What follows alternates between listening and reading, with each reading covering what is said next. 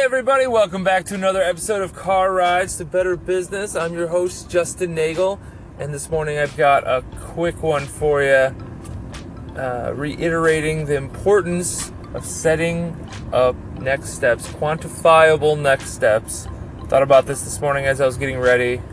I do not wear a tie every day, but some days I wear a tie, and those days almost always mean I'm going to uh, see a client or I'm going to a prospect meeting or all those things. And today uh, I have my objection uh, objection resolution meeting. That's what we'll call them. So I met with this potential uh, prospect last week, had a good meeting, made sure I set up this meeting for this week to ensure that I could answer any objections they had um, from our proposal, uh, any additional discovery I was done, and then hopefully moving it into a yes no meeting.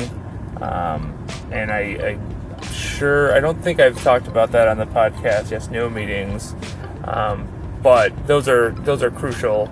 Um, e- easy ways to just make sure that you're you're getting something. Uh, as the sales get, gods say, the best uh, answer is yes, but the second best answer is no because nobody wants to be left in the holding pattern, calling, becoming the stalker salesperson, doing all those things. So, uh, yes, no meetings are really, really, really, really important.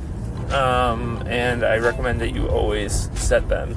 Uh, and you can literally call them yes, no meetings. Um, but for this, uh, probably a little early in that. Uh, so, objection resolution meeting is the official uh, term I'm going to go with. I obviously don't use that with the client, um, but I do tell them that you know I want to walk through any issues that you kind of see with our proposal, or if you see other proposals, I'd love to talk to you about those and see.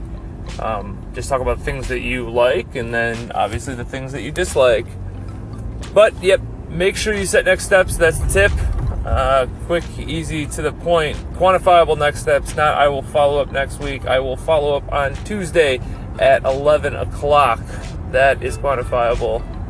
Um, set a call. If you can do a calendar invite, do that. Make sure all the parties are invited.